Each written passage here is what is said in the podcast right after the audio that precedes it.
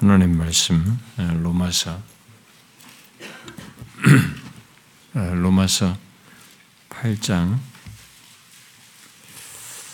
음,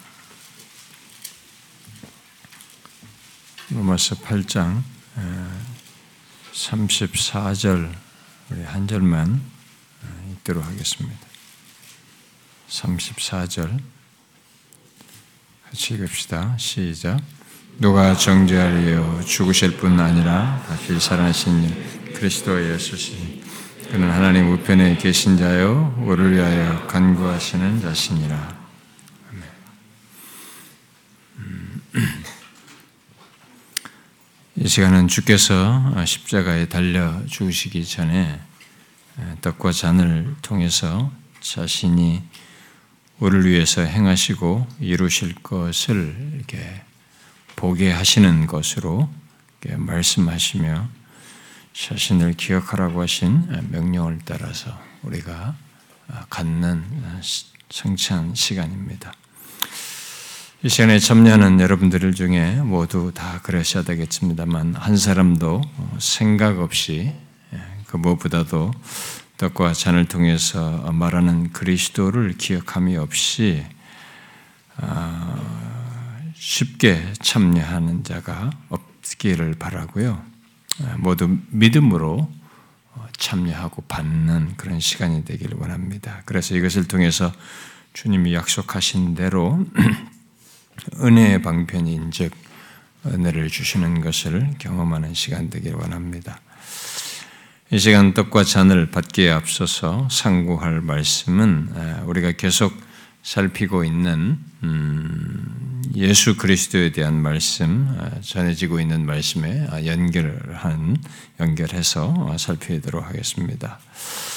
여러분 오늘 말씀을 아, 앞서서 우리가 전에 인용하고 했던 것을 기억하시죠.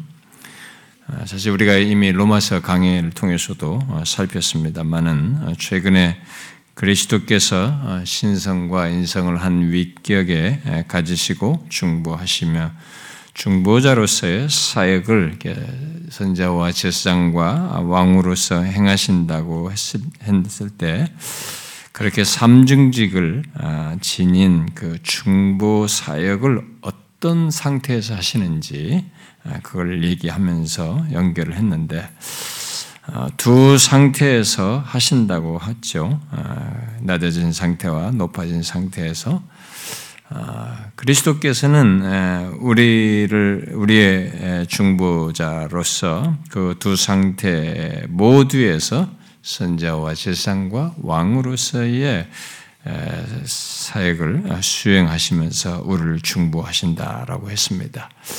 아, 그런데 그 두 상태에서 어, 순서가 중요하다라고 했죠.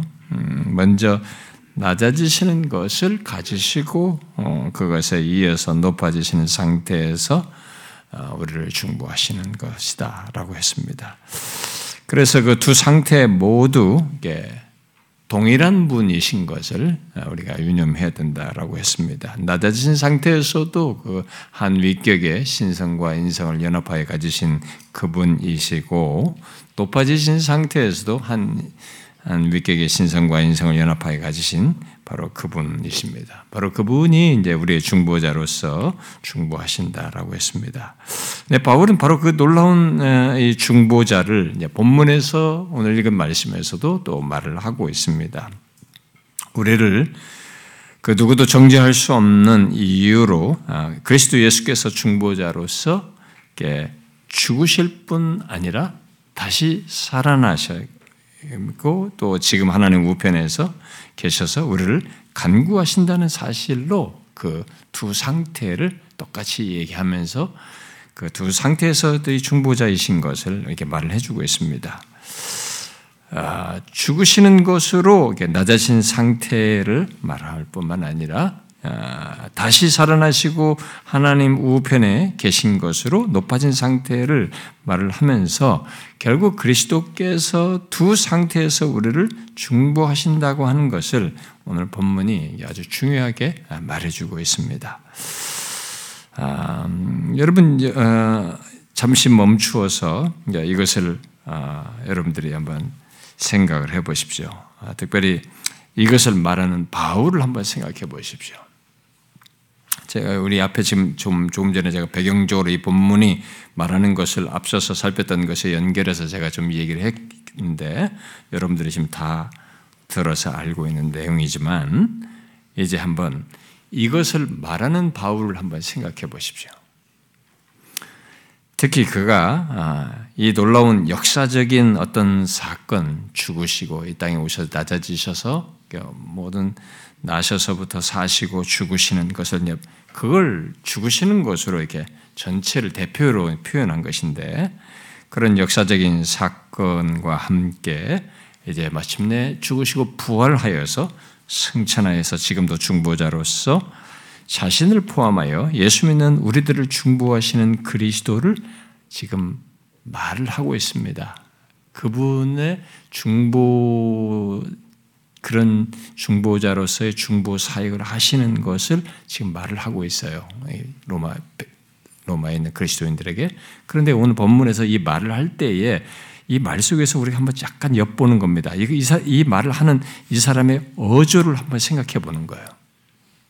그런 실제 사건을 가지고 이 사람이 말하는 어조를 한번 생각해 보십시오. 여러분은 이 사람이 지금 이 오늘 본문을 말하는 이 말하는 내용, 어, 이렇게 증거하는 것, 특히 그의 이렇게 말하는 오늘 본문을 말하는 어조 속에서 그가 갖고 느끼는 것, 이것을 좀 느끼십니까?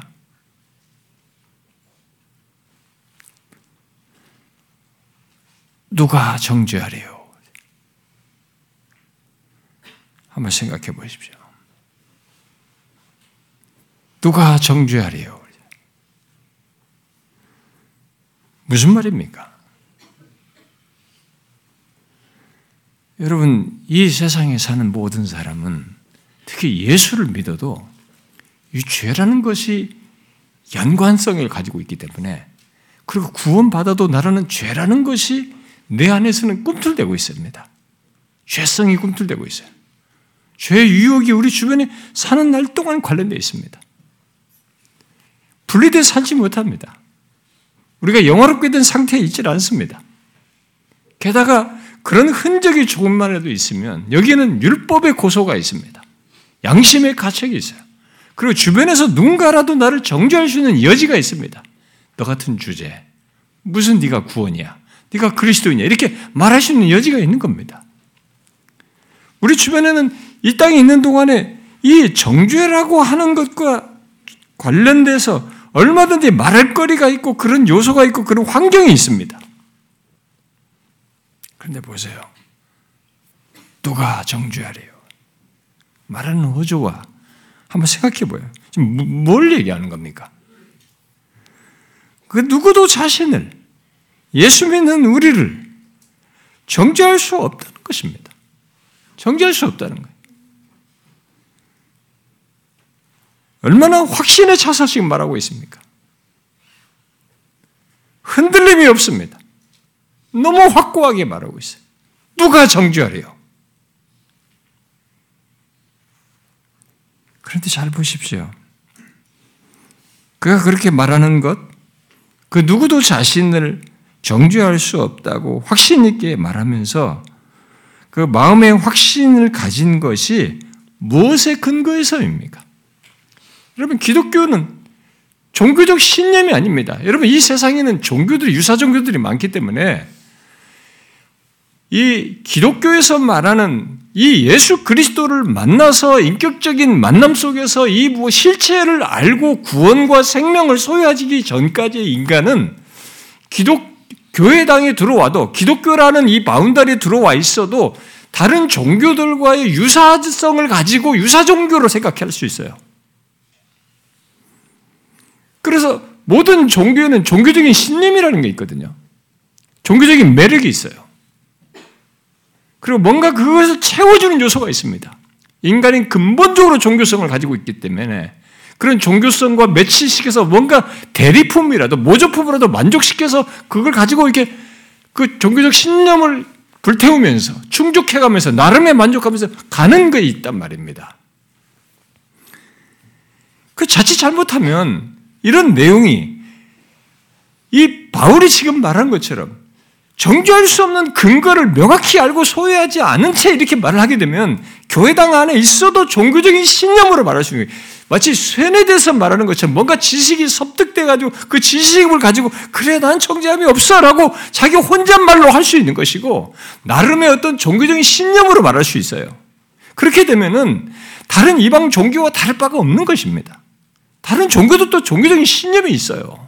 나름의 확신이 있는 겁니다. 여러분 이단들도 보면 강렬한 신, 신, 확신이 있잖아요. 그래서 제가 묻는 것입니다. 이 사람이 이렇게 누가 정죄하리오라고 할 때 이 어조 속에 담긴 이 확신이 종교적 신념이냐 이게 주관적인 감정이냐 이게 나름의 자신의 자기가 나름대로 가지고 있는 어떤 생각을 노출해서 말한 것이냐 이거죠. 무엇에 근거한 것입니까?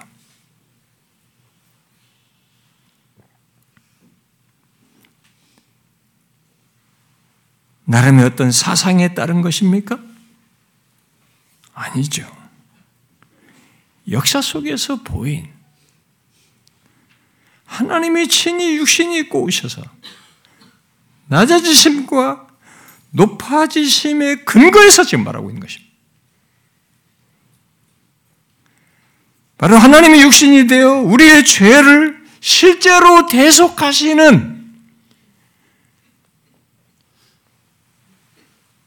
그 대속의 순종과 실제적인 그 율법의 모든 걸 완성하시면서 십자가에서 대속하시는 그 대속에 근거하셔, 근거해가지고, 그리고 그것을 성취하고 이루신 것에 대한 더 확증으로서 부활하시고 승천하셔서 그 역사적인 사실, 그리고 그것에 근거해서 자신이 하나님 보좌에서 우리를 위해서 어, 그 낮아지신 상태에서 중보하신 것을 계속해서 하실 것이라고 말씀하신 그것을 알고 지금 말하는 겁니다. 그러니까 연속성을 가지고 있었어요. 이미 이 땅에서부터 중보했던 그 역사적인 사실의 연장선상에서 그것을 지속하고 있다고 하겠다고 하셨고 하시는 것을 알고 지금 얘기하는 겁니다. 그는 그리스도께서 두 상태에서 우리를 죄에서 구원하기 위해서 중보하셨고 중보하시고 계시는 것을 알았기에 아니 하나님과 우리를 우리를 중보하시기 위해서 우리 죄를 지시고 죽으셨을 뿐만 아니라 자신이 이룬 그 구원의 근거를 가지고 지금도 하나님 우편에서 우리를 위해서 간구하시는 우리의 중보자 예수 그리스도가 계시기 때문에 이 확실한 사실을 가지고 누가 정죄하리요? 이렇게 말하는 것입니다.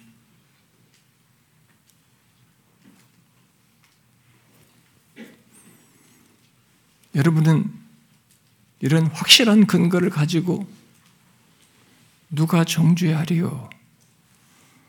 라고 말할 수 있습니까? 그런 확신을 가지고 계십니까? 여러분도 똑같이 나를 죄에서 구원하기 위해서 낮아지신 낮아지심으로 낮아진 상태에서 모든 것을 이루시고 높아지신 상태에서 지금도 나를 위해 중보하시는 것을 알고 이 부인할 수 없는 사실을 알고 그 사실의 근거에서 그분이 계신다는 것 때문에 누가 나를 정죄하리라고 말하십니까? 양심의 고소든 율법의 고소든 누가 주변에서 어떤 것으로 자기한테 말을 하든 간에 이 부분에 있어서 여러분들이 확고하게 말할 수 있습니까? 자기를 가지고 말할 것이 아니라 이 중보자의 중보 사역과 지금도 중보하시는 이분으로 인해서 이렇게 누가 정지하려고 말할 수 있느냐는 거예요. 근거가 빈약하면 지속할 수 없어요.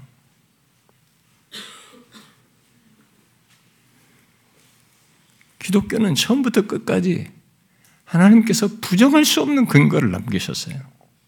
그것을 대리자로 천사를 보내서 한 것이 아니고 이 만물을 창조하신 하나님이 친히 이 땅에 오셔서 절대자가 오셔서 증거를 남기셨어요.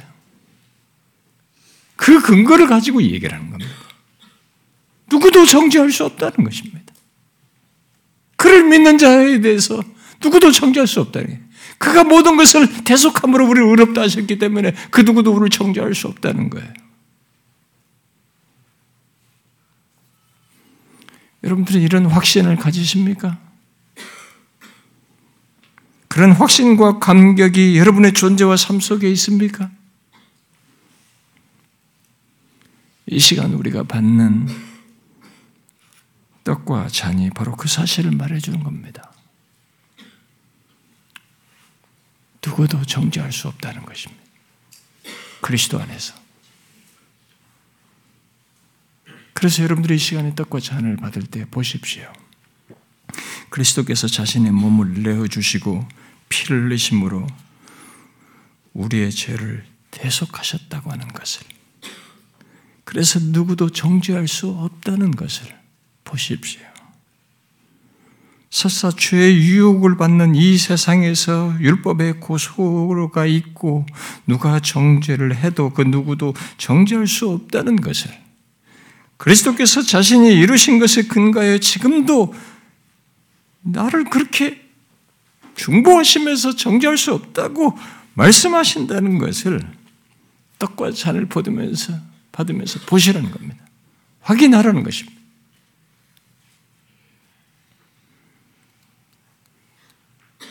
우리에게 두 상태 속에서 중보하시는 중보자가 계신 것을 이 시간 여러분들이 떡과 잔을 받으면서 확인하시고 얼마나 큰 은혜를 입은 자인지 사실 우리의 무엇으로 설명할 수 없습니다. 하나님이 모든 설명을 해주신 겁니다.